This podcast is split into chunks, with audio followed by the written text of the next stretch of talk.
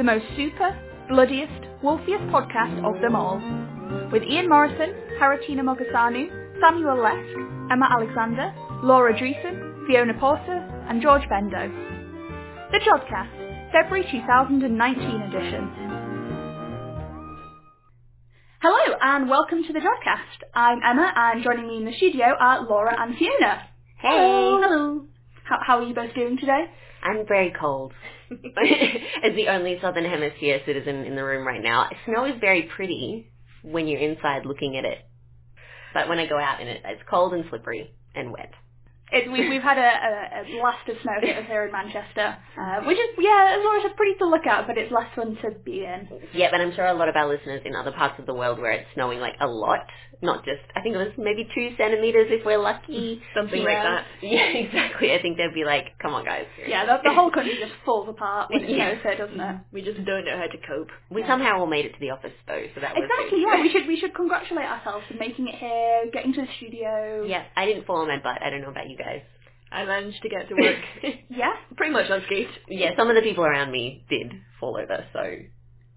In the show this time, Emma Alexander interviews Katie Mack about her cosmology work and her work in science communication. And Ian Morison, Haritana Mogosanu, and Samuel Leske take a look at what's happening in the February night sky. But first, before we get to all of that, here's George Bendo with this month's news. In the news this month, the United States government shutdown and Wide Field Camera 3 on the Hubble Space Telescope. First, the United States government shutdown, which ran from the 22nd of December to the 25th of January, had an adverse effect on astronomy and space science as well as other activities related to space. Like employees at many other government agencies, 95% of NASA employees were furloughed or put on leave without being paid when the government shut down in December. Some other research organizations, like the National Optical Astronomy Observatory and the National Radio Astronomy Observatory, were able to continue operating on their financial reserves but other government organizations with some relation to space science or space exploration, like the Federal Aviation Administration and the National Oceanic and Atmospheric Administration, also furloughed many of their employees. Not all NASA employees were furloughed. Employees responsible for tracking or operating spacecraft, including the International Space Station and New Horizons, were exempt from the furlough. But this meant that those employees needed to work without pay instead. Additionally, Jet Propulsion Laboratory was able to continue operating during the shutdown because of how it receives funding from the United States government. Nonetheless, some NASA activities were adversely affected by the shutdown. Many NASA scientists could not attend meetings like the American Astronomical Society meeting at the beginning of January, and the shutdown forced the Stratospheric Observatory for Infrared Astronomy, or SOFIA, an infrared telescope that operates from a specially designed Boeing 747 to stop flying. The government shutdown also had a notable effect on private companies. Exos Aerospace needed to delay launch of a rocket because they could not access weather data from the NOAA. And other aerospace companies have encountered delays because they could not get appropriate approval from government agencies.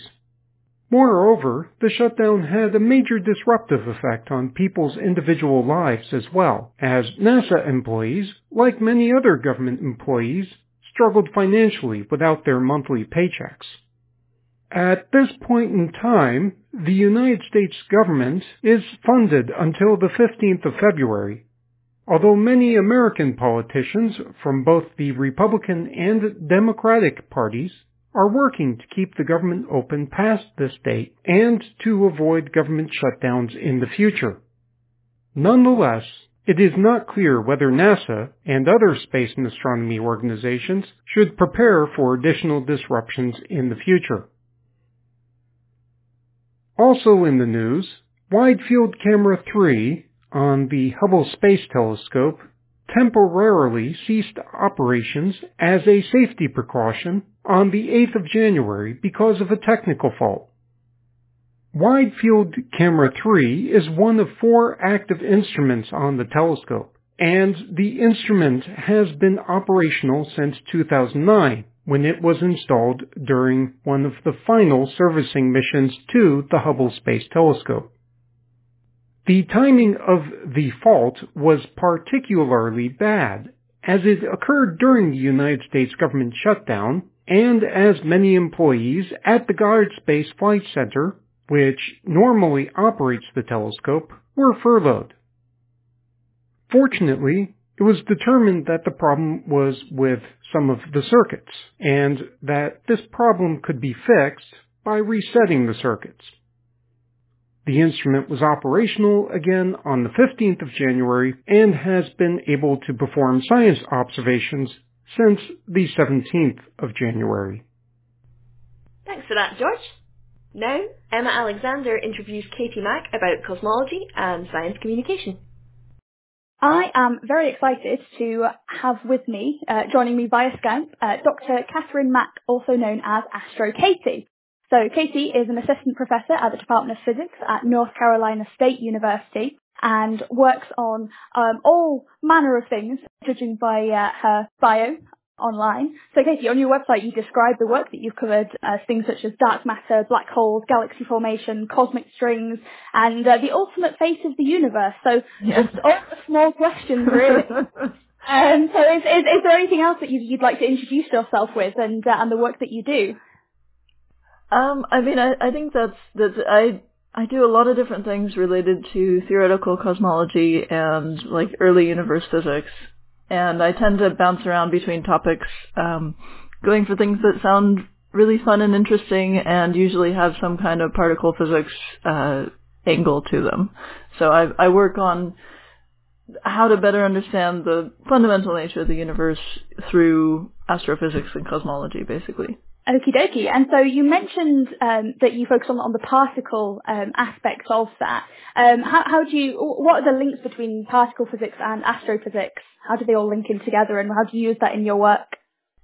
Well, uh, in the sort of more extreme areas of cosmology, so the the the Big Bang, you know, the the early universe, and certain kind of extreme systems, the particle physics becomes really important. So in in the early universe, it's really important because everything is super dense and the particle interactions take on a different kind of nature than they do in ordinary situations, and so you have to really understand the underlying particle physics and uh, kind of the fundamental structure of the universe to know what's going on there. And then you have sort of similarly complicated things happening when you deal with stuff like black holes, especially primordial black holes, which is something I've worked on in the past, and then stuff like cosmic strings, where you have this other kind of extreme system uh, where the sort of formation of these hypothetical objects has to do with processes that are usually thought about in terms of the early universe and, and kind of this particle physics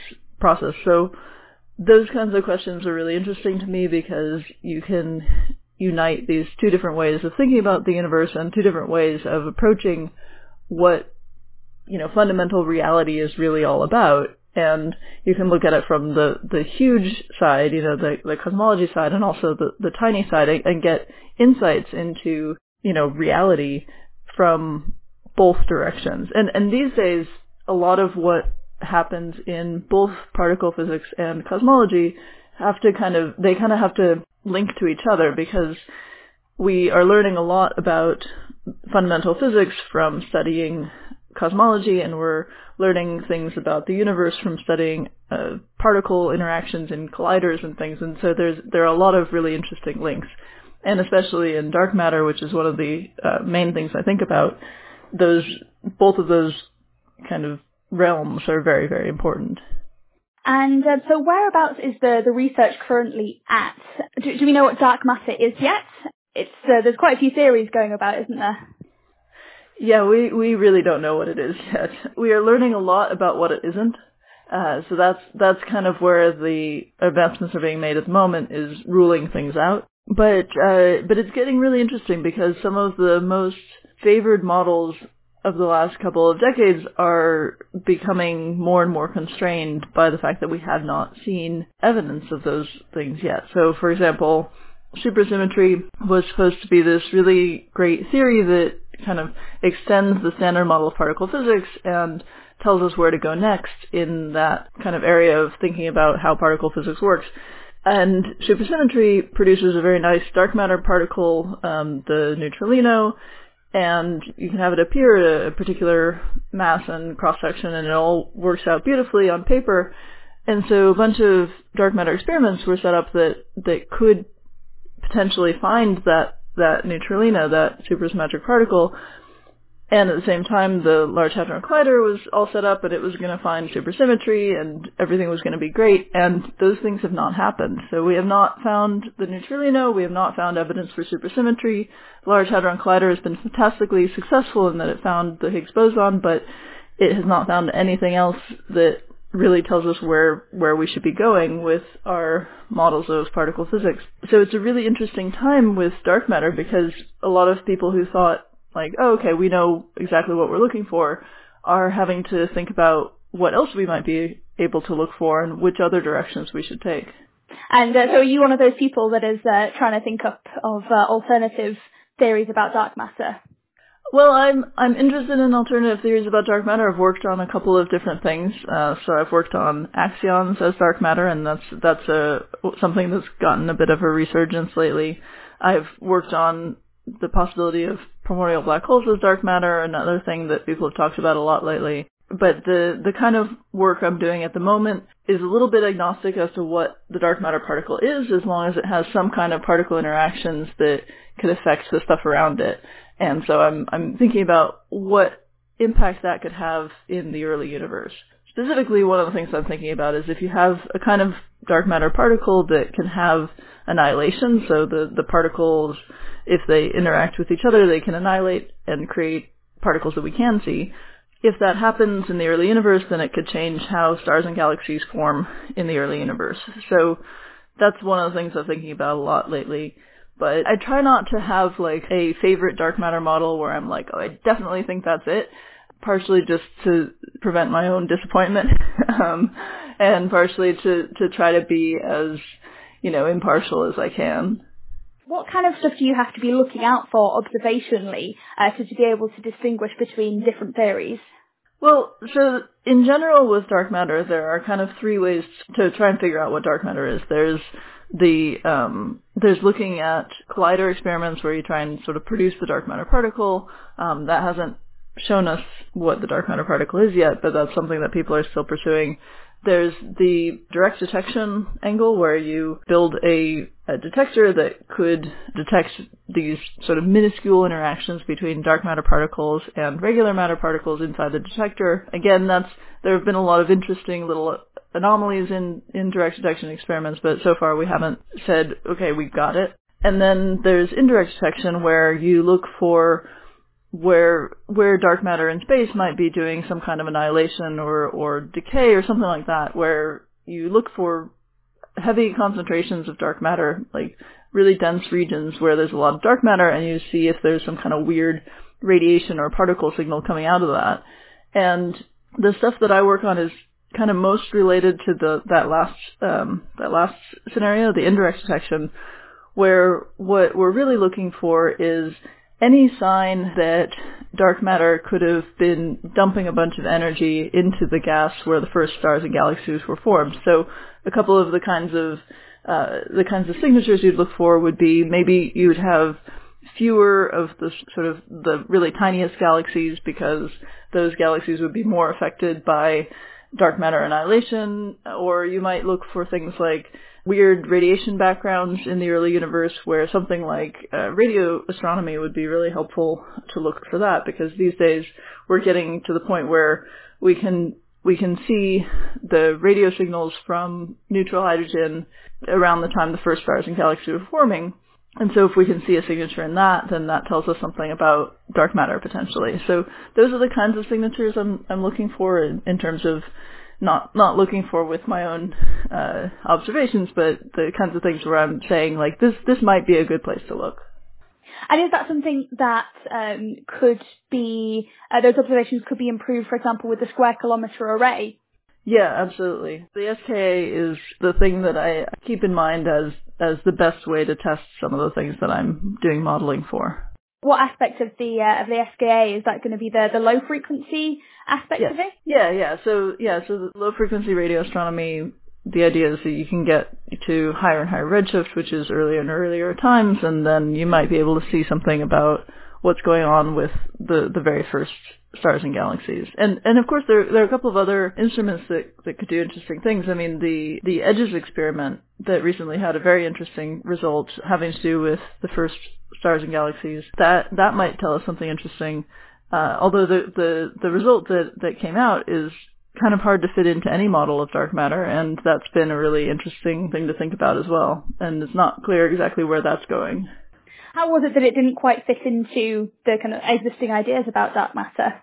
Well, so what what Edges saw was so they were looking at the absorption of the cosmic microwave background light by the gas in the time of the first galaxies, basically, which would be complicated to go into all the details about that. But what they saw was that it looked like the gas at that time was colder than it should be with the kind of standard models of how the first stars and galaxies should have acted. And one of the possible explanations for the gas being really cold would would be that the dark matter was really cold and there was some kind of interaction between the gas and the dark matter that cooled down the gas to a lower temperature.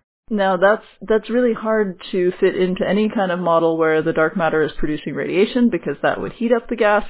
And it's also hard to fit into any model that we have for, you know, any kind of dark matter that could interact with, with the gas. I mean, there are a couple of models that have been suggested and they sort of marginally fit with the data, but it's kind of unclear. So these would be models where, for example, maybe the dark matter has a little bit of electric charge and that um, allows an interaction with the gas that can, can cool down the gas. But it's sort of unclear, and these are models that haven't been studied all that well before because they um, they were sort of constrained by some other things, and we didn't think that we needed them.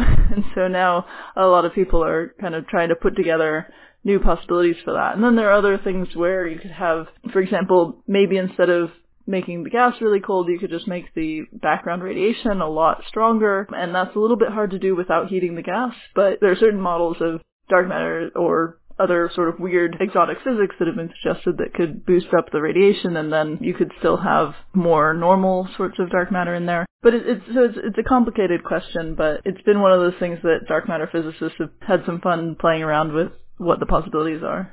Yeah, because there's so many different things that y- you could change, and I mean, I suppose there are some things that might be dependent on other things as well. How, how would you even get get started? I mean, I suppose there's, there's years worth of previous research to to build on. Yeah, I mean, I mean, it's, it's all you know, it's all in this in this sort of area of phenomenology, which is kind of where I work, which is you sort of just think about if if you have this particular theory, this kind of model, what are all of the consequences that it would have on the physics of the stuff around it or the physics of, you know, what's actually happening. And in this case, you start with, okay, we have this observation. What can we do with the theories that can create something that'll do that? And there are a lot of theories to play with that are already existing. And then if you're a model builder, um, you're somebody who creates a new theory that will have a certain interaction that'll allow that to happen. I'm not a model builder. I'm, I'm more of a phenomenologist. So I look at sort of what's been, what's been proposed before and whether or not these various things would, would fit together in an interesting way. Mm, okay, so basically you get to decide if the universe works or not. uh, sometimes. I mean, the the stuff that I do, I, I like to tell people, you know, it's fun because it's, it can be really creative. So I get to to sit sort of right between the theorists who are creating the new models and the observers who are actually taking data. And I get to be kind of in the middle and I talk to the theorists and I find out, okay, what are the interesting theoretical models people are putting together? Like, what are the actual equations and what does this look like on paper? And then I talk to the observers and I say, okay, what can this new telescope do? What does the data look like? What are we constraining currently? And then I try and find new connections between those things. So I try and find new ways to constrain or or rule out or confirm things about the the theory with the kinds of data that that we have now or will have in the future. And so there's a lot of like kind of thinking outside the box, like, you know, oh, you know, if I have this model, what does that look like with radio telescopes? You know, that, that kind of thing. And, and it's, it can be a lot of fun.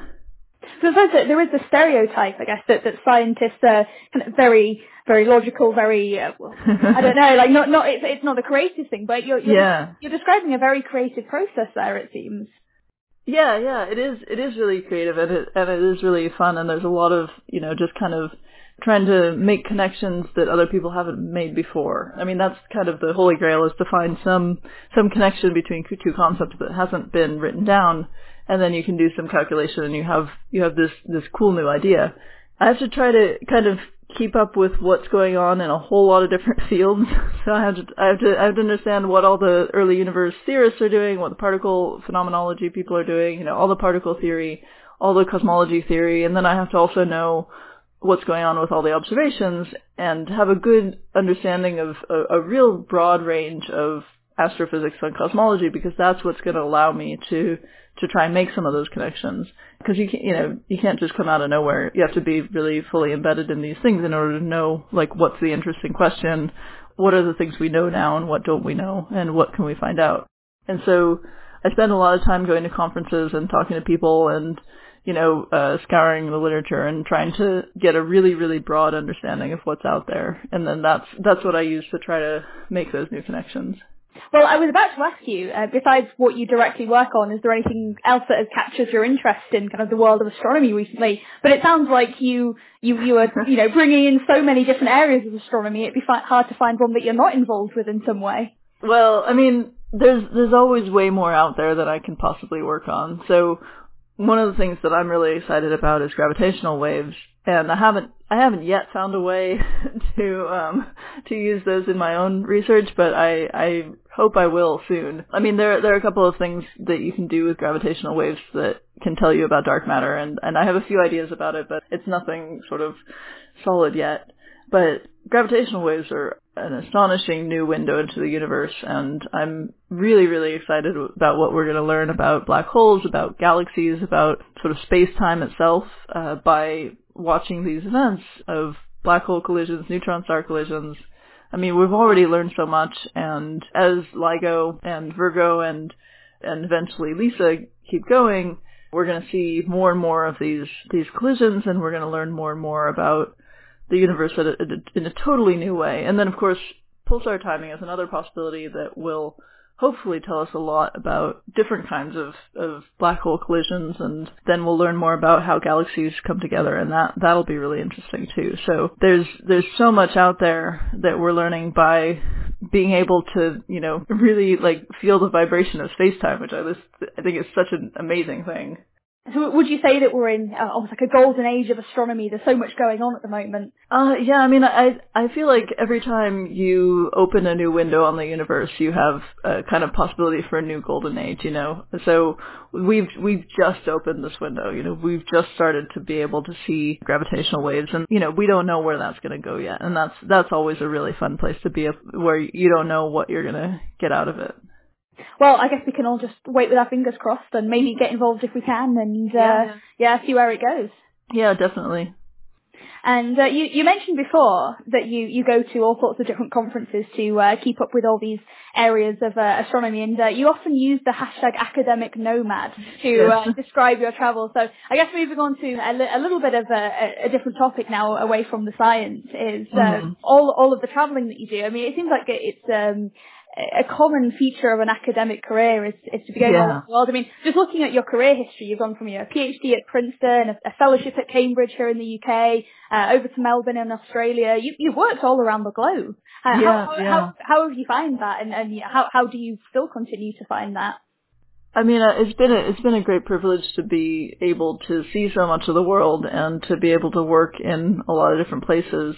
Um, it's also, you know, it's hard as an academic to pick up and move every few years, you know, and that's, um, a lot of people, a lot of people in academia experience that to varying degrees where they have to sort of pick up their whole life and move to a new institution, sometimes within the same country and sometimes not. And in my case, I've been crossing oceans and that's, that can be really hard because you, you leave your friends and family and you, uh, have to learn a whole new system and being in a place where you're not a citizen has its own kind of challenges. And so, you know, that, that can be really hard. But I, I, I tell people I, I like the travel. I don't so much like the moving, you know, so, but the fact that I've been able to go all over the world to conferences and collaboration visits and workshops and all sorts of things like that, that's that's been just a fantastic opportunity and that's not something I would have been able to do if I had not been in academia you know um I didn't grow up with a whole lot of money and I wasn't likely to become somebody who would be sort of, you know, jet setting around the world, but in, in academia, especially in a field like cosmology that's so international and, and where these kinds of, you know, uh, exchange of ideas is so important, I've been everywhere for conferences to just meet up with people and talk about ideas and try and connect with, with people and collaborate on stuff. And that's been an amazing opportunity. And I'm I'm so grateful that I've been able to see so much of the world uh, by by doing this. And and you know sometimes it's it's too much. sometimes I just want to I just want to hide and stay home and not do anything. But um, but it is it is really nice uh, to have to have the the option and, and have the opportunity to to get around so much. I mean, that's I think that's one thing. So this is something that we've um, I guess a little bit of feedback on the, on the Jodcast recently. And when we've ta- talked about the human aspect of science and the fact that science is done by humans and humans are, you know, wonderful creatures on the whole, but, you know, we do, we do get tired and, yeah. you know, well, there's, there's a lot of discussion at the moment about, for example, like he- sexual harassment in astronomy, you know, there's, mm. there's racial biases and, um, that, that's a discussion that, you know, I think everyone needs to be having at the moment. And, um, you, you can't, well, I, I personally don't think you can separate it from the, the pure no. science. So I was, I was wondering, you know, what, what's been your experience of that, you know, throughout your career? Have the conversations changed, um, based on, you know, career level or where you've been in the globe? Um, um, the conversations around just like being a human in science, you mean, or, or specific questions? Uh, just in just in general, yeah. So being, yeah, uh, you know, the, the human aspect of science, and uh, yeah. I guess any positives or negatives that that come from that. Well, I so it's it's kind of hard to say. I think in the last um, several years, the the conversation about you know the impact of the the culture of academia on individual people, I think that that has gained a lot more prominence but with a lot of these kinds of conversations, you always you have to ask yourself if the conversation's been going on and you just haven't been aware of it, or if it's it's something that that has been louder recently, you know. And I think for me, it's both. I've become more aware of the kinds of problems people have and the kinds of challenges that that academics face and the kinds of injustices that happen in academia. I, I do think also that that it's been sort of more uh, in the public conversation at least. So, you know, things like um, dealing with uh, harassers in academia. Um, that's been getting a lot of press lately, and and so there there have been a few situations where people have actually faced some consequences for uh, harassment in academia, and not enough. Obviously, there's still a lot going on that that's not uh, dealt with, but there's starting to be a little bit more pressure on institutions to really make some changes and do something about that, which is which is good. And there's been a lot of discussion around things like the kinds of discrimination and injustice that uh, people of color face in academia, and so that's a, a good conversation to to have more prominence.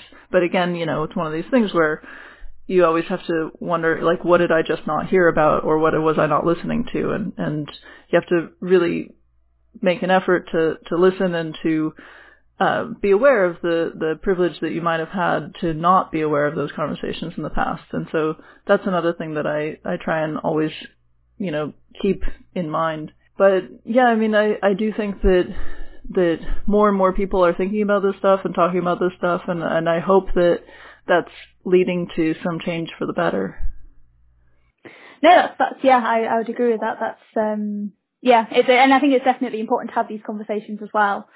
And uh, I guess that, that leads on to uh, another question of mine in that, so you, you do a, a lot of science communication, so, you know, Yes. from articles in, in magazines such as Sky and Telescope to, you know, having a, a, a very respectable Twitter following. um, so I was just wondering you know, how, how you find that and, uh, you know, being, I guess, a little bit more in the, the public eye when it comes to book. Yeah, it's it's interesting. It's it's a real mixed uh, bag sometimes because, like, I mean, the, so there there are downsides to having a public profile. Um, uh, one of them obviously is that sometimes people yell at you, and that can that can be unpleasant. And and there can it can be more serious than that. I don't want to make light of it. I've I've had to talk to the police about a couple of things in the past, but I mean, you know, I'm, I'm fine. But just you know, just to say that that it's not just people yelling. Sometimes things can get bad if you if if you're ever a prominent person online, anybody has has that issue, and and if you're sort of more marginalized, you have more of that issue. That's kind of how it goes. Um, but uh, and then the other downside is that you know it can be distracting. It can take a lot of time um, when you know as an academic there are certain things that that you really have to spend a lot of your focus on. But uh, the the positives have been have been really great. You know, I've I've through having a public profile on Twitter and through a lot of writing and things like that, um, I've been able to connect with some really amazing, interesting people, and I've been able to talk about astronomy to people who wouldn't otherwise maybe have that much connection to it. And I think it's important for scientists to be in the public eye sometimes just as regular people, you know, um, so that people who are not connected to academia or science can see that, you know, we're not sort of these uh, ancient, um, you know, silent people in tops of towers uh, just putting out pronouncements, you know. like I think it's it's important for there to be a dialogue and for there to be interaction and to just have the possibility of, of presenting ourselves as as regular people, not not just to like you know so people think nice uh, think better things about scientists, but but also so that more people can see themselves um, as having access to science, having the ability to get involved in science. And so those are some of the things that I, I really try to do with my my public outreach and my writing and and all of the social media stuff. But yeah, I mean, I, I mean, fundamentally, I just really like to talk about uh, about astronomy and physics and uh, to share that kind of wonder that I have about the universe. And so that's that's been something that I've I've had a lot of opportunities to do lately, and I'm I'm really enjoying being able to being able to do that. And right now I'm I'm writing a book, which is another really fun thing and kind of a new experience. Okay, how's it going? Tell us all about it. Um, I, it's a so it's a popular level book. It's going to be published by uh, Scribner in 2020, and the the topic is the end of the universe. So like the ultimate fate of the cosmos. And it's going to be a book that goes through several possibilities for what might happen at the end of the universe, what it would look like, and, and how we're trying to figure that out. Like what, what the science really is and what the process of trying to answer this question looks like. So I'm talking a lot about you know, the kinds of observations we can do, what we're learning from particle physics, what we're learning from cosmology, what new telescopes are going to show us and, you know, how we can narrow down these possibilities for what's going to happen in, you know, billions and billions of years. Um, and, and what, what can tell us the difference between different kinds of, of models. But it's, uh, it's, it's a lot of fun to, to write about ultimate destruction and probably more fun than it should be, but, um, I'm, I'm really enjoying it.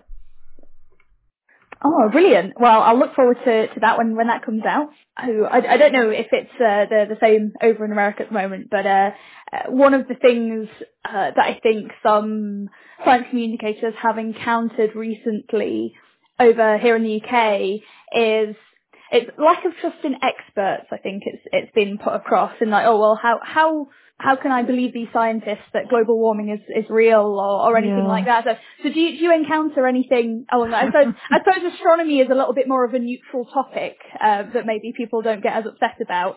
Um, but yeah. you know, do, do, you- do you encounter many people um, with you know these kind of uh, notions? Yeah, I mean, well, I certainly encounter more of that when I talk about climate change, because um, that that's a thing that, that some some people have very strong opinions about. Some people are very distrustful of, of experts in any field and you know a lot of times there's this idea that there's this split between the regular people and the elites you know and and one of the things that really feeds into that um, notion is is when scientists are viewed as these you know distant condescending people who are not connecting with the public and are not regular people themselves so when those things do come up, I, I think that it's it's so important for scientists to be visible and to be approachable and to be in dialogue with people. There's an anti-intellectual kind of anti-elitism thing that, that happens and that can be really harmful, especially when it comes to stuff like when people stop vaccinating their children because they don't trust doctors or you know stuff like that. That can be really bad and really harmful. But I also think it's it's important to keep in mind that for a lot of for a lot of people, the idea that scientists don't have regular regular humanity's best interest in mind is, is not a totally unfounded notion, you know, and and there have been in history a, a lot of situations where where the scientific establishment has done really awful things and where people have been lied to or harmed by uh, by people who have power over them, and sometimes those are scientists or other intellectuals.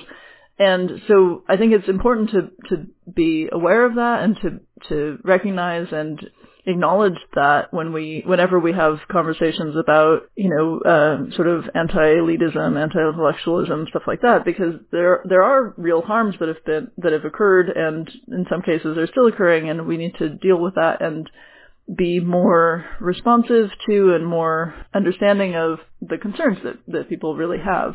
So, so I don't think it's just a matter of like, you know, we need to show these ignorant people, um, you know, what the problem is. I think there's, there, there really does need to be a dialogue between people who are professional scientists and researchers and people who are not, but whose lives are affected by what scientists do. And that's, I mean, that's kind of everybody, right? So it's a, it's a matter of, of being out there, being in conversation, really having that connection with people. And so that, I do think that that's one of the ways that stuff like social media can be very useful. Um, but I think there there are a lot of different things that can be useful that. You know, things like citizen science um, is really great for getting people more involved and more connected to the scientific community, and a lot of different kinds of outreach where you know uh, scientists go out and have more connection with with people around them you know, there's there's a lot of different things you can do that will sort of bridge that gap um, between what we might call the general public, just everybody who's not a scientist, and and people who are in this field. And I guess kind of following on from that, um, do you get any kind of strange conspiracy theory type questions from people? Uh, you know, going com- yeah. completely the opposite end there, and, and if so, Yeah. how do you deal with them? Do you have any particular favourites that have uh, come into you before? Um, I mean, I get I get a lot of uh messages from people who have their own theories about the universe, you know. So I have I have a special folder in my email for for those kinds of emails. Um and and on Twitter and stuff people are constantly saying like, "Oh, I have an idea about, you know, dark energy or whatever." And um and those are not necessarily conspiracy theories. Sometimes there's just somebody has has an idea and they want to run it by someone. And sometimes sometimes there are conspiracy theories where you know people will write to me and say that you know um the speed of light is is totally different and you know here's here's what it should be and everybody's been lying all this time. You know so i i get those kinds of messages. And occasionally i get messages from people who think that the scientific establishment is against them and is conspiring to silence them and you know if if only we would listen you know we would we would have the answers to everything. And and some of those uh can be very very aggressive. There are a couple of people who just spam the entire physics community uh to say that they should have won the nobel prize for example. Um so uh so this this kind of thing uh can happen a lot. And then of course there's the sort the sort of flat earth thing. And I don't even engage with that at all. Like, I mean, I don't answer any of these emails, but but with the flat Earth thing, I just like I block them on Twitter immediately because like there's that's just so far out there. There's no there's no reason to to even even engage with that. So yeah, I mean, it happens. I think that people who work in things like um, medical science or climate science get it a lot worse because there are way more theories, conspiracy theories around those kinds of things. Apparently, if you believe one conspiracy theory, you're likely to believe others, and so whenever you have a kind of group of experts or some kind of established science, there are going to be people who think that it's all lies and everybody else is in on it, and you know that's just a, a, a thing that that can happen. I think. Well, hopefully by uh, doing the science communication work you know that, that you do, and I was, I was putting out the Jodcast as well. Hopefully we Mhm. can, uh, yes, help help with that a little bit, I guess. Yeah, yeah, I, I, think so. I think I think just generally um, having having science uh, and and professional scientists kind of pervading more of culture uh, can be can be really useful. And uh, you you mentioned um, that you you're you're writing a book at the moment in terms of your uh, science communication uh, work. Uh, what what else is coming up in uh, in your in your world of, uh, of science? What's what you're hoping to work on next? Oh gosh, uh, there's so I'm doing so many things. um, well, so the the big thing is the book. Um, you know that that'll be out in a year and a half or so probably. But I still write. I write for Cosmos Magazine, which is a an Australia-based science magazine, and every quarter I have a column in that. I appear on podcasts once in a while, uh, so but kind of at random. So I don't have my own podcast or anything. I there I do a lot of different presentations like in real life. There are some interesting things uh, there, but you know uh, nothing where I where I would want to sort of promote it at, the moment because things there's a lot of stuff that's not quite yet public, I guess. But yeah, in terms of research, well, so I'm I'm still working on a whole bunch of stuff related to dark matter. I have a paper that hopefully will be coming out soon that that is um, really wild stuff. so I don't want to say too much about it before it's out, but it's a kind of uh, side project that has to do with some um, some very kind of exotic physics and and relates a bit to the end of the universe. So keep an eye out for that, I guess. And one of the things about writing a book about the end of the universe is that you think a lot about the end of the universe. so I've been able to to incorporate some of the thinking into some of my research, which is a lot of fun. So yeah, I don't know. I'm just uh, I'm just kind of always always doing little things here and there, uh, rather than I don't have like a a really big project other than the book and and my general uh, research direction, which is which is mostly in dark matter, but then a whole bunch of other things. Well, I was going to say it sounds like you're doing so many things. It's uh, Yeah. I wonder Um, that you've got uh, time to do any of them. Uh, I, I mean, I don't. you know, I'm just. I have my my day job, which is everything to do with with my job at the university, and then I have my nights and weekends job, which is all of the uh, science communication. And I'm trying to compress more of that into sort of business hours, but it's it's there's a lot. There's always so much to do, and and I enjoy it, you know. But it it can be all encompassing sometimes. So it's I'm I'm still working on trying to find ways to to better balance, uh, you know, taking breaks and just chilling out. But that's that's a work in progress. I was going to say, if you find anything based on that, can you let me know as well? Because uh, Yeah, I, yeah. I think I think uh, I think a lot of people, well, Well, this is the problem. yeah. Well, this is the problem with academia, though, is that like in academia, there's there's never a time when it's when you're just done. You know, like there's always there's always stuff you could be working on that would be you know somehow better for your career to be working on that, and trying to find like trying to find balance and trying to find a, a level of overwork or or you know working just the right amount that works for you is is a, a real challenge. And I think everybody in academia uh, faces that challenge of finding a way to com- compartmentalize the the work that they do and and to find a good balance between things that that let you relax and take a break from work and and the actual work itself. And I think that's super important. I think everybody should be focusing a lot on that kind of work life balance because otherwise you can really do harm to yourself but but I don't think there's any like one sort of formula for it everybody kind of has to figure that out for themselves Yeah. So what what kind of things do you to on the subject of work life balance? What kind Yeah. of things do, do you do you like to do outside of you know your research and outside Yeah. of science communication? So when I when I travel for work, I try and always take a little bit of time to just wander around and and, and see the city or whatever, and and that's something that I really enjoy is is I like travel in general, and so I taking some time to do a little bit of tourism when I'm when I'm traveling for work is is one of the things that I that I do to kind of to chill out, I guess. But I also uh, I also try and exercise as much as I can. I know that's really important to do, so I go out running and I sometimes play sports and you know whatever I have an opportunity to do. Um, I try and do that as much as I can, and other than that, I don't know. I read books about science fiction. um, I uh, uh, I just I try and make sure that you know that I'm not spending the whole weekend working because I think that that can be really bad. And and some weekends I don't work at all, and and sometimes that's bad for my progress. But I think it's it's important to have boundaries. And so I, I for example, I try not to answer work work emails on the weekend. Um, and if I do have to work on the weekend, I try and do it in like a nice coffee shop downtown or something like that. You know, so so there's kind of you kind of have to set your own boundaries and find the kinds of balance that work for you. Yeah. Like, that goes back to the, the scientists are people too. Yes, yeah, yeah.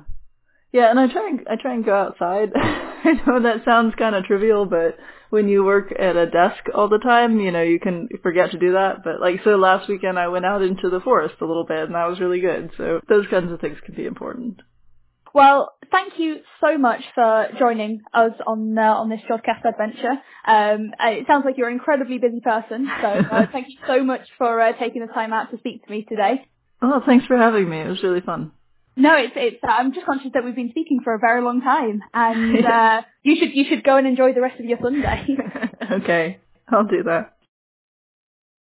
Thanks for that, Emma. Now we come to the part of the show where we fit in all those other bits we can't fit in anywhere else the odds and ends. So, first of all, we have Laura's odd and end, and you want to talk to us about FRBs. No, yes. no surprises there. No offense, Laura, but definitely not surprising. You love your FRBs. yes, yes. I think I talked about FRBs as my odds and ends pretty much every, not every time, but pretty much every time. I can't help it. It's exciting. Um, so this time we have a brand new telescope and some brand new FRB properties. So let's do a little brief reminder about FRBs. So FRBs are fast radio bursts, and these are really bright, really short flashes of radio light. So uh, FRBs last usually less less than a second, about a couple of milliseconds to tens of milliseconds, where a millisecond is a thousandth of a second. What we do know about them is that they come from outside of our galaxy. So because of some of the properties of the light itself, we can tell about how far away it came from. So we know that they come from outside of our galaxy, and they're really bright, and almost all of them are one-off events. So until this brand new telescope called CHIME, which is the Canadian H1 mapping experiment, I think, which is a really interesting telescope. and We might put a picture up on Facebook of it because it looks like a few half pipes of mesh next to each other. Um, so radio telescopes tend not to look like what we expect telescopes to look like. And this one in particular is a little bit weird, extra weird looking. Uh, the nice thing about Chime is its frequency bandwidth. That means the frequencies that it looks at are in a bit of a different sort of range to what we normally look at. So most FRBs have been detected at 1.4 gigahertz, which is what we call L-band, and it's sort of the standard radio frequency where we're looking at pulsars and things like that. So it's not really surprising that we find most of them there. But one of the big questions was how low do they go? So how far down can we see FRBs in frequency? Telescopes like LOFAR, which are really low frequency, about 200 megahertz, haven't seen any, um, and we don't know why that is. So CHIME sort of bridges that gap. It goes down to about 400 megahertz. So it's about 400 to 800 megahertz. So it's sort of that in-between range where we still expect to see them at the top at about 800, and we're not sure until now how far down into the band they go. So Chime found 13 new fast radio bursts. How how many are we on now? You've got a little so, chart in your office, haven't yes, you? Secret. I'm um, sorry. No, so so it's about 60. So the first one was discovered. It was discovered in data from the early 2000s, but it was discovered in 2007, looking sort of back at old data. But recently, since we've got ASKAP now online, and yes, yeah, ASKAP. I like ASKAP. Um, it's my telescope. It's not mine, but I use it. so with uh, ASKAP on and Chime on, we should be getting heaps. So Chime looks at pretty much the entire sky every day. And so every part of the sky gets at least 10 minutes with Chime. So that's really, really important when you're looking for something where it could come from anywhere. The ones that they've reported in this paper are 13 new FRBs, and some of them are seen right down to 400 megahertz. So that's really cool for FRB science and really interesting as well because it gives us a bit of a hint about what it could be. So where we see something in frequency can tell us, or at least adds another piece to the puzzle of what the heck they are because we still have no idea. So with with these low frequency detections, is it that uh, an FRB will go off across a wide range of radio frequencies and we've just not spotted the lower end of it for now, or do they go off at different frequencies? So at, at this point, it's not really clear yet. Because the thing about Chime is when they detected these 13 FRBs, it was actually before they were fully up and running. They were still in testing phase. So imagine how many they're getting now that they're actually kind of nearly completely fully up and running. They must be getting heaps. So we don't actually know. So some of them in this data look like they're only in the lower part, but that isn't necessarily true because it might have just been that that top part wasn't exactly working 100% during that part of the observation. So right now, not 100% clear. So some of them we have seen at L band that they look like they're quite um, narrow, well, reasonably narrow in frequency, and you can't sort of see that it goes to either end of the band. Some of them go across the whole thing. Some of them are a bit blobby. They're a bit all over the place, to be honest. Um, but this does add extra information. And as well as finding 13 new ones, they also found a second repeater. So until right now, there was only one repeating fast radio burst. Every other one went bang and then gone which makes it hard to study them because you can't look back and find out more information because it's just, that's it. That's all you got. What you've got is what you got. But we now have a second repeater and that's extra important because before it was sort of like, is this one the only one? But in science there's very rarely only one, especially in space because space is big and there's lots of stuff. So we finally found that second repeater and Chime should find more because as I said, it looks at all the sky all the Chime. So that means it's looking back at the same spot. So that's really, time is really exciting and interesting for what we're going to find out. And this second repeater is just a little bit of extra info. It does look quite similar. It has very similar properties to the first repeater. So that's another interesting point because maybe this is still a question because two is not really enough to, to nail anything down, but it still has indications that maybe there's two populations. Ones that go bang and they're gone and ones that repeat. So this adds extra information and I guess though for, for most of us scientists, it's very, very cool as it is, but it also is sort of a prediction for how much information we're going to get out of this amazing new instrument in Canada. So it's just really exciting to find out get a bit of a taste of what we're going to be finding out using Chime. It must be really exciting to be this. This is developing mm-hmm. as we speak. As you said, the it was what 2007. Did you say that we discovered the first one? Yeah. And so this is something that's just over a decade in the making. If you think mm-hmm. about the long history of astronomy, that's just like a blink of an eye. Yeah, and I think I think that's one of the things that excites me the most about astronomy is that we can see something and we we see the light but we have absolutely no idea what, what it's coming from. And I think that's so cool. We have evidence of this thing. And a lot of time you look up and you're like, oh, look, it's a star. And that stars are cool. I should point out stars are cool. But sometimes we do see stuff and we see it and we just go, yeah, that's a thing, but no idea what it is. And I just think that's so exciting and it's really nice to see it happening in real time, all these new little bits of information. And eventually one day we'll get that bit of information and go, that's it. We know what it is now. Um, I still think there's a little bit away because we need to really pinpoint the locations of these things, and Chime cannot do that by itself at this point because it's got a very large field of view, but that means really bad localization. It can't pinpoint on the sky where stuff is. Does that mean that it's not going to be able to find the repeater then? Or is it, do we have a rough idea of where it might be and be able to point at the telescopes at it? Yeah, so we get a rough, so from Chime we definitely get a rough idea, but we do need to get a little bit more information before we can start pointing telescopes other telescopes at it because as I said, Chime's got a big field of view. So that means if something goes off in one of the beams, it's a little bit too big a space for most other telescopes to sort of point and get a localization. But it's being worked on now because as I said, it keeps, it's going to keep looking at this repeater. So every time it sees it, it gets a little bit more information and we can then, once it basically builds up enough info, we can start looking with other telescopes. They've got a decent idea, and I shouldn't say that it's bad because it isn't bad. It's not like gravitational wave localization, which at the moment is yeah, like half the sky It's nothing like that, but it's still quite it's quite a large area, and most telescopes don't have the the beam to cover that area. We will be able, we'll definitely be able to find out where exactly where it is, but not quite yet, unless somebody has pinpointed it and they just haven't told us yet. So this repeater, um, how often is it that it actually repeats? Are we talking a matter of days? Well, that's a really good question because um, this both repeaters as far as we can tell, there's no underlying periodicity, there's no pattern to the bursts. I think the one thing that they can say is that once you, if you see one, you're likely to see more.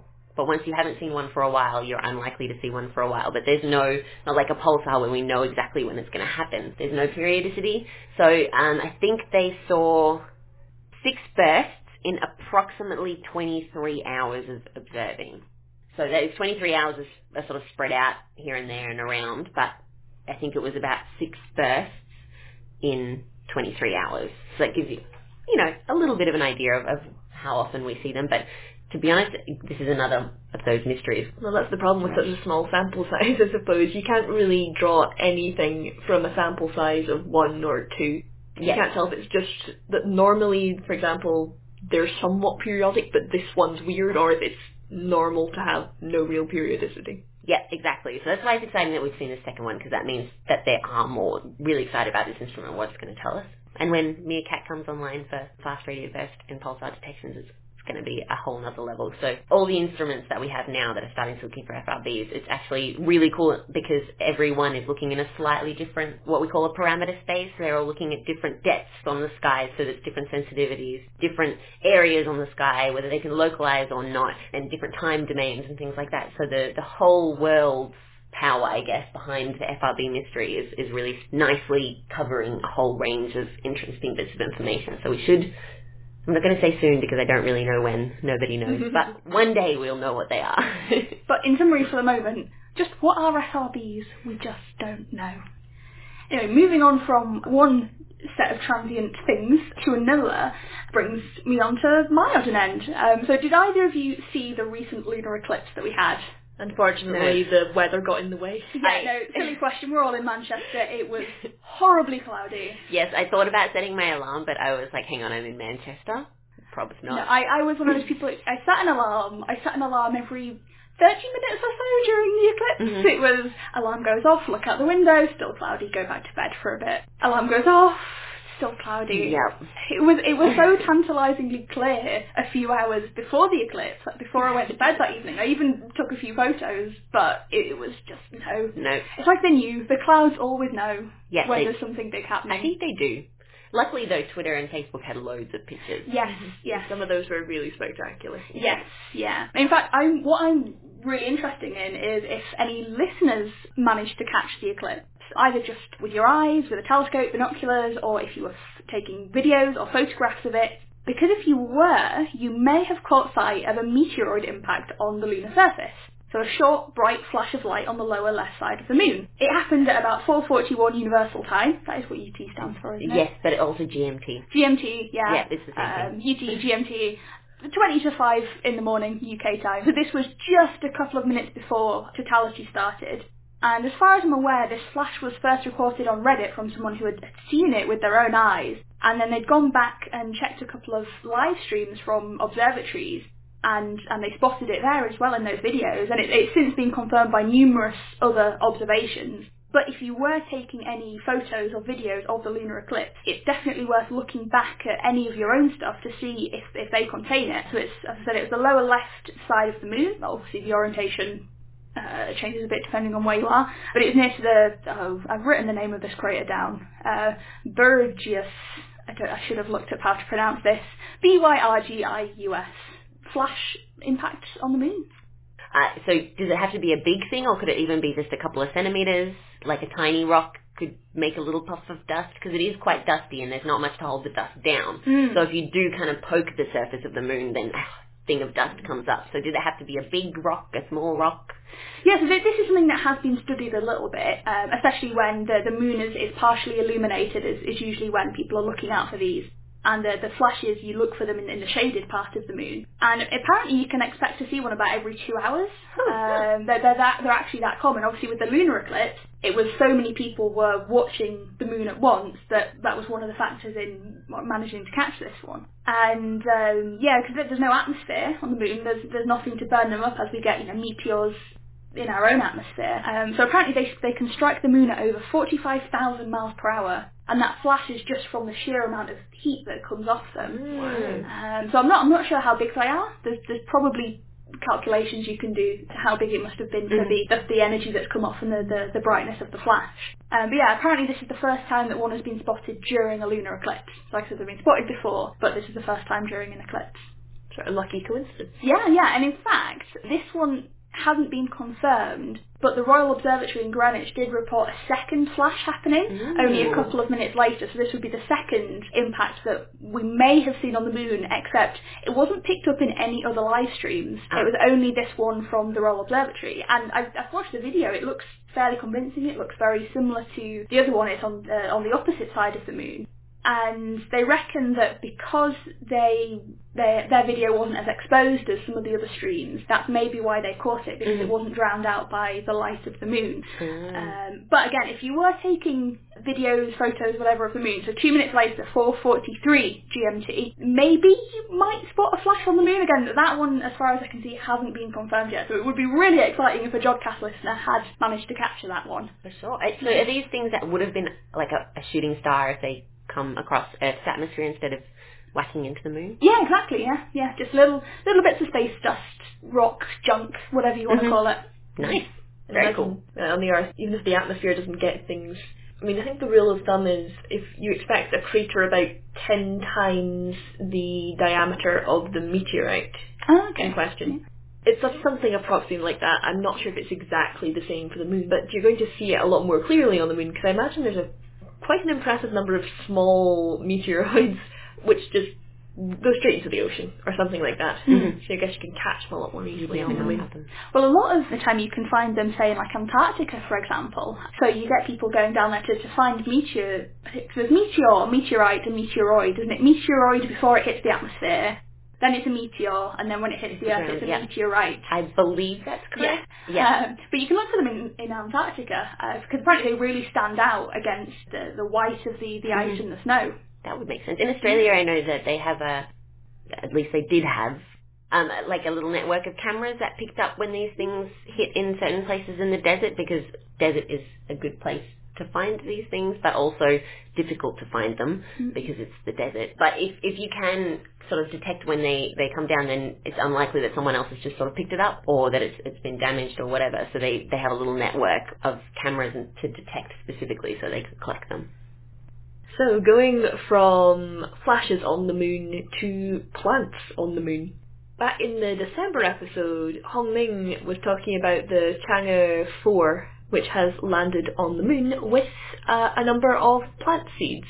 And the aim was to try and see if they would germinate, see if we could get them to grow, even while on the lunar environment. And I believe it was set up to be sort of atmospherically controlled. So naturally they'd get um, all of the all the gases they'd need, their carbon dioxide and so on, because as you mentioned, no atmosphere on the moon. And we did actually see some plants germinate.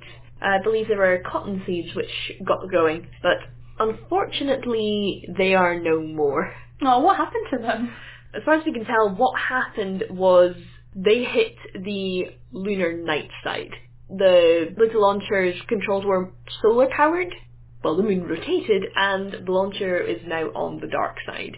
So the solar power it was relying on is no longer available and the module that these seeds were in hit some very cold temperatures very quickly. I believe it was around minus 50 Fahrenheit, uh, but I'm, I'm not completely sure what that is in Celsius. So we should we should say the the face of the moon is always pointing towards us. It's always the same side of the side of the moon pointing towards the Earth. But the other side, it's calling it the dark side, is a little bit dodgy because of course that side of the moon does face the sun. While we never see it on the Earth, it faces the sun. So they they knew that this would happen. So I guess I'm curious whether they sort of just went oh well, or did they not build in a battery, or was that too heavy? Uh, sort of I guess it I guess was- what happened. It was too heavy. They didn't Okay. include a battery just due to weight concerns. What must have been the case is that they'd hoped that, that the plants would hit a sort of hibernation state, or they'd hoped that maybe some of them would have germinated early and those might die, but later ones might survive, so they'd have Mhm. sort of staggering going on. In the end, uh, the plants only survived, I believe it's about 200 hours, so something in the vicinity of a week. Mhm. We hardly knew you moon plants. So that's still cool that they got them to grow at all. Yeah, and I guess that's one step onto human space exploration as well, right? If, we- if we are going to go out into the stars long term, we, we're going to need to grow plants. Gonna need to grow, grow vegetables. I can actually talk a little bit more about this because there are some more experiments underway. Oh, okay. So the ISS currently does grow some of its own plants. Partially they for use sort of them? Sometimes, yes. Uh, there have been a variety of things grown in space. Uh, lettuce is a very popular one because it's relatively quick to grow, although as far as nutrition goes, it's not ideal. But there have been others. There have been a couple of varieties of spinach, potatoes. There's been a variety of things attempted. Actually, I remember one one of the things when when Tim Peake was up on the ISS, the British astronaut. One of the projects they did with schools, I think, was they sent a ton of rocket seeds up there, I think, and then they brought them back down and they got school kids to, to grow the rocket seeds. And um, yeah, see if there was any difference between the ones that had been up in space and the ones that had stayed on Earth. I don't actually know what the results of that were, but Well, uh, if anybody's seen the movie Silent Runnings, which is that movie was long, was long. But anyway, they grew plants in space, so maybe that's something like Silent Runnings is in our future. They had big pods with glass roofs floating around in space with plants in it. So Well, maybe it's a step towards that. The floating is actually apparently a pretty big problem because, you know, when you're on Earth, you plant a seed, it knows which way is down. You know, Mm-hmm. the gravity comes into effect. When you get in space, the plant, unless it's in a centrifuge, does not know which way is down. You have to plant them orientated a certain way to make sure that the roots end up going where the roots are meant to go. okay. So that's that's actually a problem which there's a Horizon 2020 project working on right now. Again, they're working with lettuce, nice and easy to work with, nice quick grower, and it's not like anyone needs to worry about nutrition on Earth. And so I believe they're planning on looking into things like beans in the future for something which is a bit more nutritionally valuable. So they've been working on a variety of little little tests to see what they can do to make plants grow better, what conditions they can tolerate. The plan is actually for the ISS to grow some plants in a centrifuge, so they don't need to worry so much about uh, the gravitational effects. Uh, the microgravity will still be a problem. And it will also be a problem for long-term space travel. If you're looking to travel to Mars and have fresh veg, you do want to make sure that its roots don't end up trying to grow up. We should also say that Horizon 2020 is a European Research Council funding program. yes. Water is actually another problem. Uh, uh, because if you're if you're using regular soil to grow these plants in, which you'd assume would be the logical thing to do, water in space is not going to soak into the soil. It's going to just sort of slide around and on top. Mm-hmm. Yes. It's it is a yet another issue. So what they're looking at for this project is into hydroponics as an alternative. I believe they use a sort of nutrient gel which contains the things the plants need to to keep on going, mm-hmm. and they don't need to worry about the issue of water just sort of bubbling all over the surface.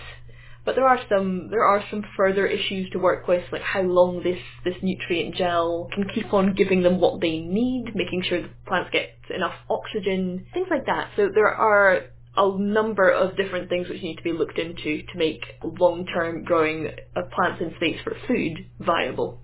Because, you know, while you can get some lovely flowers on the ISS, I don't think anyone on a Mars mission is going to be tempted to eat them unless things have gotten really bad.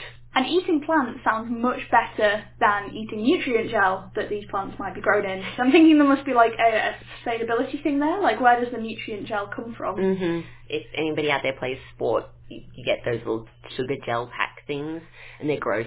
Nobody wants to survive off that sort of thing. I'm not sure they would be particularly useful to humans because it's it's the nutrients the plants need. True. So it's uh, I believe one of the major things they were investigating was how different concentrations of uh, nitrogen in this would affect plant growth and like how low you can realistically go while not adversely affecting their growth rate. Well, we've unfortunately missed the lunar eclipse by now, but for an update of what's going on in the night sky at the moment, here's Ian Morison with this month's Night Sky. The night sky for February 2019. Well, towards the southwest we have a lovely skyscape with the constellation of Orion holding court. The three stars of its belt lead down to the lower left to the star Sirius, the brightest star in the sky, the brightest star in Canis Major. Following the three stars up to the right, we come into the constellation of Taurus the Bull, with the open clusters, the Hyades, and beyond, the Pleiades. The bright star Aldebaran is not part of the Hyades cluster, lies about halfway between it and us. Up to the left of Orion lie the heavenly twins, Castor and Pollux. And over to the left is the single bright star in Canis Minor, Procyon. As the evening moves on, Leo the lion will be rising in the southeast. And between Gemini and Leo, a very faint constellation with only one bright star, which is Cancer. But just above that brighter star is a very nice open cluster called the Beehive Cluster or Praesepe. Again, going higher up above Orion, you'll see a bright yellow star, which is Capella, the brightest star in the constellation Auriga.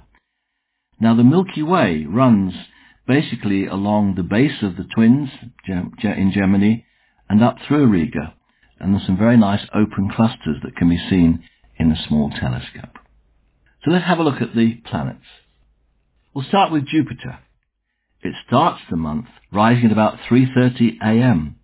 and brightens from magnitude minus 1.9 to minus 2 as the month progresses, whilst its angular size increases slightly from 33.6 to 36.1 arc seconds.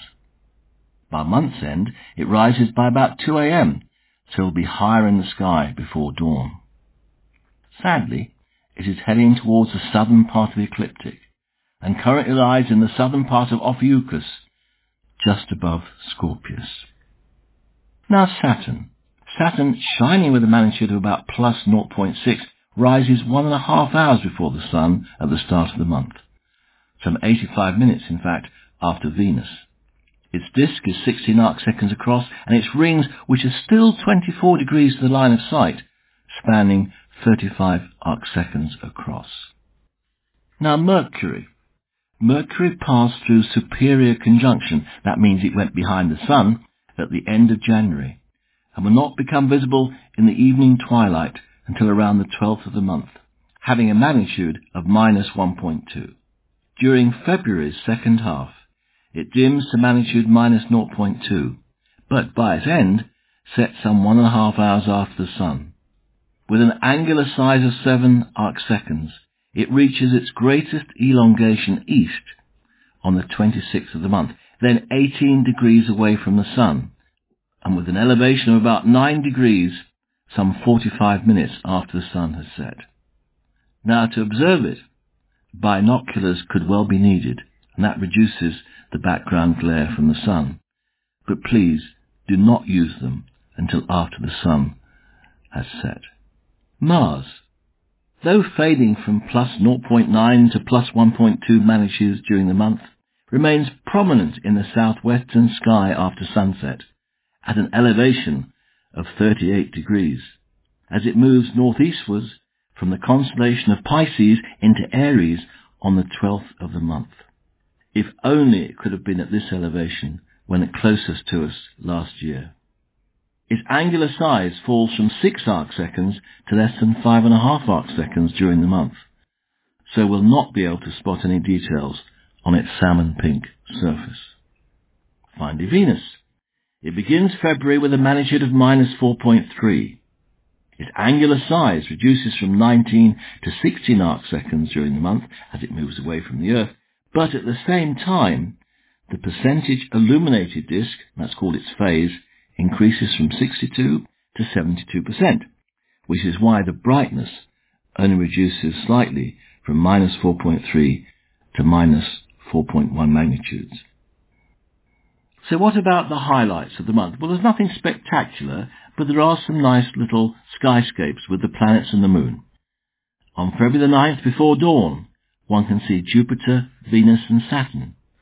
If it's clear, you'll easily spot Jupiter lying up to the right of Venus and, just above the horizon, Saturn. And to see Saturn, you'll need a low horizon in the direction south-southeast. On February the 10th, in the evening, you can see Mars above a waxing moon. So looking southwest if the evening is clear, Mars will be seen lying above a waxing crescent moon. And that night Uranus lies up to the upper left of Mars. Now on the following three nights, the 11th to 13th of February, Mars skirts past Uranus. So looking southwest if these evenings are clear, Mars with magnitude 1, will be seen passing close by Uranus, giving us an easy way of finding the magnitude 6 planet. And I've given you the star chart on the night sky page. Just search night sky Jodrell and you'll find it to show you where it will be relative to Uranus. On the 16th of February, just before dawn, Venus and Saturn will be seen close by. You'll need a low horizon towards the southeast, but you should then be able to see Venus lying just up to the right of Saturn. In fact, Jupiter is shining up to their upper right. On February the 22nd, just after sunset, you may have a chance to spot Mercury above the western horizon. You'll need a good low horizon, and you may well need binoculars to cut through the sun's glare. Again, please do not use them until after the sun has set. The nicest skyscape of all, I think, in February is on the morning of the 28th. There'll be three planets and a waning crescent moon. So hopefully if it's clear before dawn and given a low horizon towards the south-southeast, you should be able to observe Venus, Saturn, a waning crescent moon, and Jupiter forming a line above the horizon. And finally, something to see on the moon. Called the Alpine Valley. And the February the 13th and the 25th, when it lies close to the terminator, a good night to observe what is an interesting feature on the moon's surface. And that's if you've got a small telescope. Close to the limb, you should see the Apennine mountain chain that marks the edge of Mare Imbrium.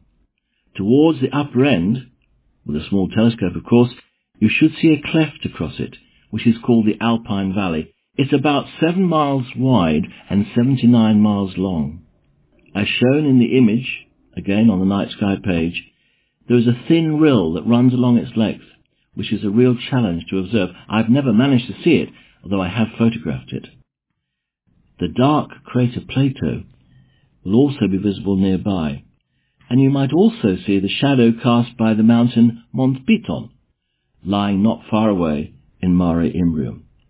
It actually a very interesting region of the moon. So I do hope you get some clear skies during the month to observe our lovely heavens. Thanks for that, Ian. And for our Southern Hemisphere listeners, here's Haritina Mogosanu and Samuel Leske with The Night Sky Where You Are. Kia ora from New Zealand. Hi everyone. We're here at Space Place at Carter Observatory holding galactic conversation from the heart of Wellington in the Southern Hemisphere, my favorite place to be with the music of the amazing Rhian Sheehan, our Wellingtonian star composer. I'm Haritina Mogosanu. And I'm Samuel Leske. At this time of the year, we are looking towards the edge of our galaxy, the Milky Way. And Orion is just like last month, the main feature out there in the sky, apart from the south celestial object. Everybody talks about the evening night sky, but I'd love to also mention the wonderful early riser. What's an early riser? I think it's someone who wakes up around 4 a.m. and then commutes to work or they're just a morning person. At that time of the morning, about 4 a.m., the galactic center rises as well not just the people getting up early. And as they rise, Jupiter is out there in Ophiuchus about 30 degrees above the horizon and above it is the red giant Antares. As each day goes past, Venus will seem to lower towards the eastern horizon towards Saturn, which will also be visible in the early morning around the 19th of February when it will have a spectacular conjunction with Venus. So a most interesting morning sky in February. And let's just add that the Southern Cross will be high up in the sky at that early hour, crossing the meridian and pointing straight south. So at least south is easy to find at 4am in the morning when you've misplaced your car keys or your train pass. In the evening, Mars is still the only planet in the sky that is visible with the naked eye. And the sun sets around 8.30 and is in the constellation of Capricornus going into Aquarius from the 16th of February. The brightest, second brightest and third brightest stars are visible in one shot in the evening sky. Sirius, Canopus and Alpha Centauri. Last month we talked about Orion and some of the objects from the northern hemisphere that sit below Orion in the southern sky, such as the fabulous Rosette Nebula and the elusive M74 and the Magellanic Clouds. We also talked gastronomy, about the pot and the frying pan. This month, in February, we will continue that conversation as we do some more star hopping. Star hopping is an ancient stargazing technique that involves hopping from one star to the next and making patterns and paths on the way. Let's get hoping. I say we start at sunset, and here in Wellington, Mars is very low in the sky on the western horizon. All the other planets are in the morning sky, as we mentioned. So if you're a morning person, you're in for a treat. Two ancient royal stars are flanking Mars. To the left of Mars is Fomalhaut, bright star, 19 brightest at a magnitude of 1.16. To the right of Mars, almost at the same altitude, maybe just a bit higher and roughly at the same distance as Fomalhaut, is the star cluster the Hyades and the bright star Aldebaran. This is another one of the four royal stars, which also include Regulus and Antares, visible in the morning sky. In between Aldebaran and Mars, at the same height as Mars, is the Pleiades. For Maori, they are now called the Tafizi, the Shining Ones. They are in the constellation Taurus, which is just bordering the Milky Way. On the other side of the barely visible Milky Way, remember we are looking towards the edge of our galaxy, the celestial twins Castor and Pollux are just grazing the horizon. Straight up from Pollux, which is the highest in the sky here, is Procyon, the mini dog star, or hot dog as we call it here at Space Place, as the asterism is made of two stars. So that's what we came up with. I know this one from Frank Andrews, the father of good planetarium presentations here in Wellington. So, in the spirit of gastronomy, this one is from Frank as well. We will now point out the pot. Higher up in the sky from Procyon is Orion, upside down here to what is known in the northern hemisphere. So the red giant Betelgeuse is lower, and then comes Orion's belt, the sword, and then Rigel. The blue giant is up on the top. Now when you look towards Orion, you're looking towards the pot. Its handle is made up of Orion's sword, and the bottom is Orion's belt. Holding the shape of the pot is Eta Orionis, a variable blue-white main sequence double star in Orion with its magnitude between 3.4 and 4.9. We are very practical people here in New Zealand and it is summertime and when you think of all that seafood that we will point out later in the sky, it is very nice to be here. There's just a little issue that the nights are too short at this time of the year. Are you serious? Yes, very much so. Sirius is to the right of Orion and in a straight line from Procyon if you look northeast. And if you draw a line from Procyon to Sirius around 9 p.m. in the middle of the month, it will point to zenith, the point straight overhead. To the right of the zenith and almost as high is my favorite cat star, Canopus. Also, I've heard of this one from Frank. He explained to me one day that any serious astronomer in New Zealand has a ginger cat called Canopus. This is a tradition about the cat star. Canopus is part of Carina, a spectacular zone in the sky. We cover more of that in detail in that part of the sky between Sirius and Canopus in our How to Find series Navigating the Night Sky on Milky Way Kiwi, Part 3.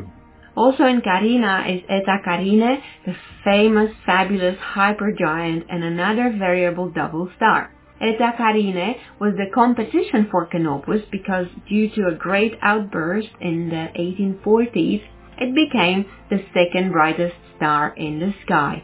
Eta Carinae is one telescope field to the left of the southern Pleiades cluster, which is at the bottom of the Diamond Cross and almost halfway in between the Southern Cross and the False Cross.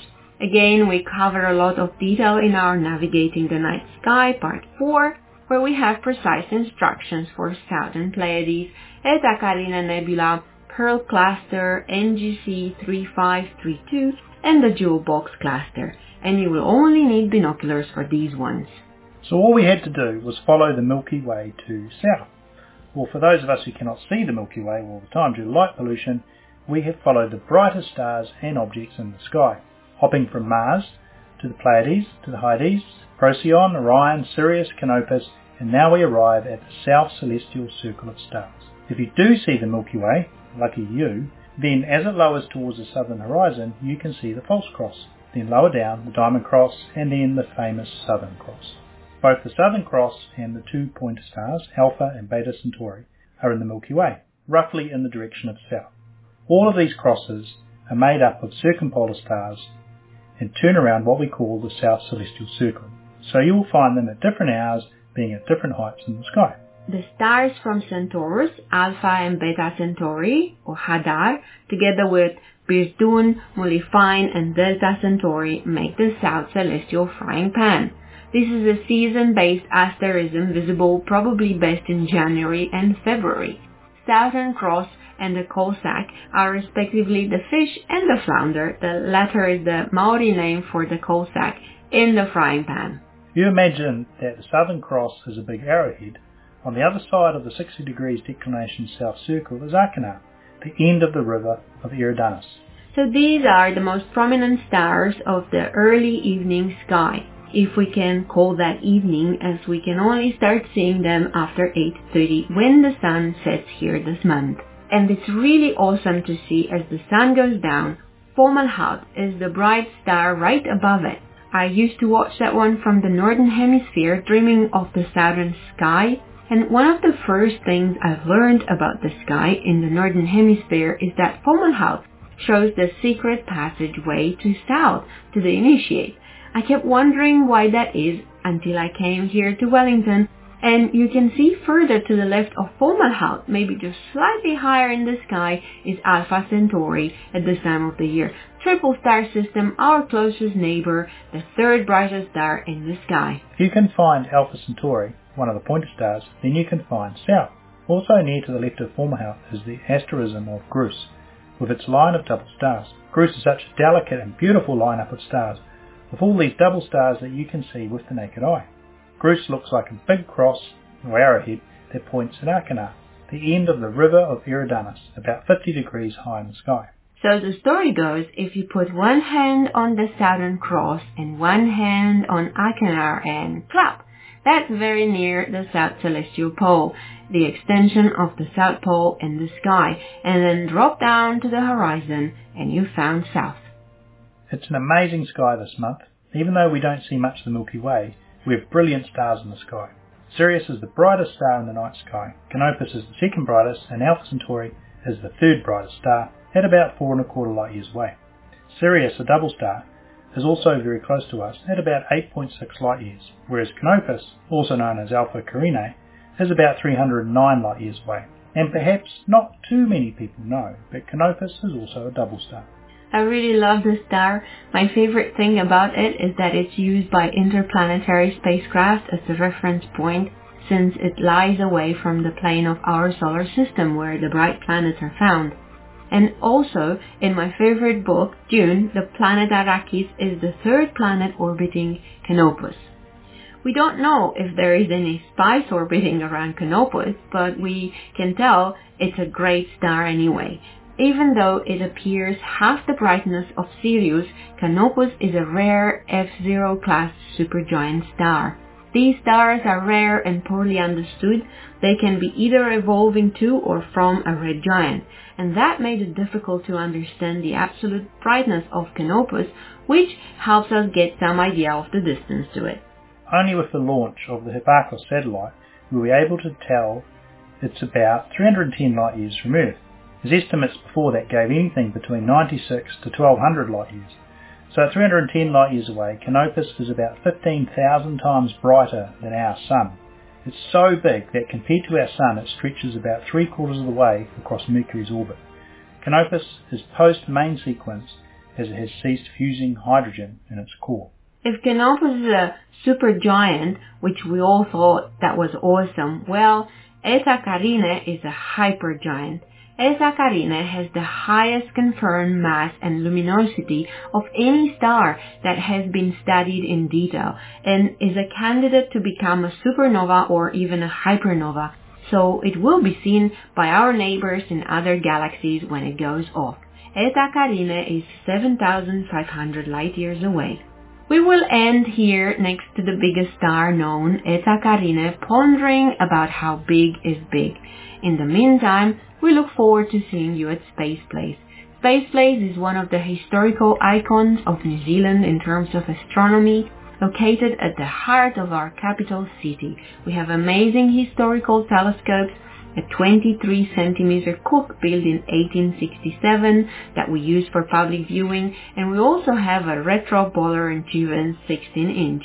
I notice that's the word we use now when people talk about stuff made in the 60s. The Cooke has quite a story behind it, and how it got to New Zealand and eventually how it ended up in Wellington. It has been a very important telescope for research, including being used to photograph Halley's Comet in 1910, and it was used for over 120 years for research, mainly with double stars. Also on display is a James Short telescope. We only look at this one and not through. It's locked inside the displays. It's a very important telescope. We believe it came here with Captain Cook and it was donated by Adam Reid. He is the son of Peter Reid, who was the creator and presenter of the New Zealand's Night Sky TV show in the 1960s. We also have a beautiful planetarium where I spend a lot of my time. If you ever wish to find us, Space Place is at the top of the Botanic Gardens looking out to the harbour and surrounded by flowers and New Zealand birds that are amazing and especially now in the summertime, it is a poetry for the senses. I am Haritina Mogosanu. And I'm Sam Leske. And we are Milky Way Kiwi at Space Place at Carter Observatory in New Zealand, Southern Hemisphere, with the February podcast, the Southern Hemisphere section for the Jodcast. Thank you and clear skies from Wellington.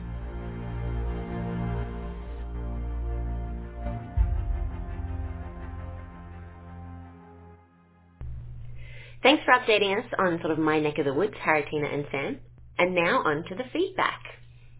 We were all very excited in the Jodcast studio this morning because we, we had a present. It's a parcel. there was definitely a little bit of like jumping up and down. It Yeah, was very exciting. and and it was a very well packaged parcel as well. Um, Those and are the most so, exciting. Yeah, so many layers to take off. It's like you're doing like a pass the parcel, but the the prize inside is really cool. it was really very cool. And uh, to the person who sent it, whose name will be revealed shortly, uh, you'll be happy to hear that it got here safe and sound.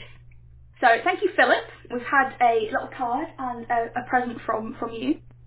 To all at the Jodcast, I have enjoyed being informed and entertained by the Jodcast for many years, so I'm sending you something fun in return and a small token of appreciation and thanks. I hope you like it, Philip. Thank you so much, Philip. It's amazing. We should say Um, it's Philip from Brixton. Philip from Brixton, yes. So a specific Philip. Philip has topped himself. It's amazing. Yeah, and, and this probably doesn't translate well over the medium of podcast, uh, but it really is cool. It's get it here for us all to look at. Not that you can see what we're looking at. Um, we'll post something, don't worry. Yeah, so you can all enjoy what this is because it's beautiful. So this looks like a sort of retro circus poster from sort of the, around the 20s, and it's Saul's spectacular heliocentric circus and revolutionary display of heavenly bodies. So all the punning on this it just adds an extra amazing layer to it. And then there's uh, all the planets in different fonts with little bits of info. It's just beautiful. Mhm. All is their own unique circus act. It's just, it's a beautiful piece of work. And at the bottom we should say that it says shows nightly, weather permitting, times vary seasonally, no refund. So it's it's just beautiful on many, many levels. Mm-hmm. I think I think my favourite is Mercury, the mysterious marvel, endures the fiery sun. it's so dramatic. I love it. My personal favourite is, by popular demand, Pluto. Oh no it isn't. Oh yes it is. So everything about it is pretty much awesome. And on top of that, this is not just something that Philip has gone out and found. He has made it. There's a little uh, little sign at the bottom saying that Yeah. Hey, actually, it's P.W. King, but does the P stand for Philip? We assume Philip made it. we assume Philip We're made pretty it. sure Philip made Even it. if he even if he just found it, it is frankly I mean, astounding. where would you find something that cool? I think it has to be made, right? I think so, especially given that you know he signed the back of the frame. That is yeah. true. Yeah. So, Philip, we're assuming that you made it, and that just makes you more awesome. Thank you very much. yes, thank you so much. And if you want to get in touch with us, you can do so via the website at www.jodcast.net. Twitter at twitter.com slash jodcast. On Facebook at facebook.com forward slash jodcast. YouTube at youtube.com forward slash jodcast. Flickr at flickr.com forward slash groups forward slash jodcast. And don't forget that you can send us post or amazing presents. the address is on the website. And speaking of the lunar eclipse as we were before, I'd really like to see if you've got any photos of the lunar eclipse, lunar impact or otherwise, I would love to see them. Yeah, so definitely tag us. those in for us. Thanks to Katie Mack for the interview. The editors were Beth Jones, Jan de George Bendo and Tom Scragg. The producers were Michael Wright and Naomi Asabra Frimpong.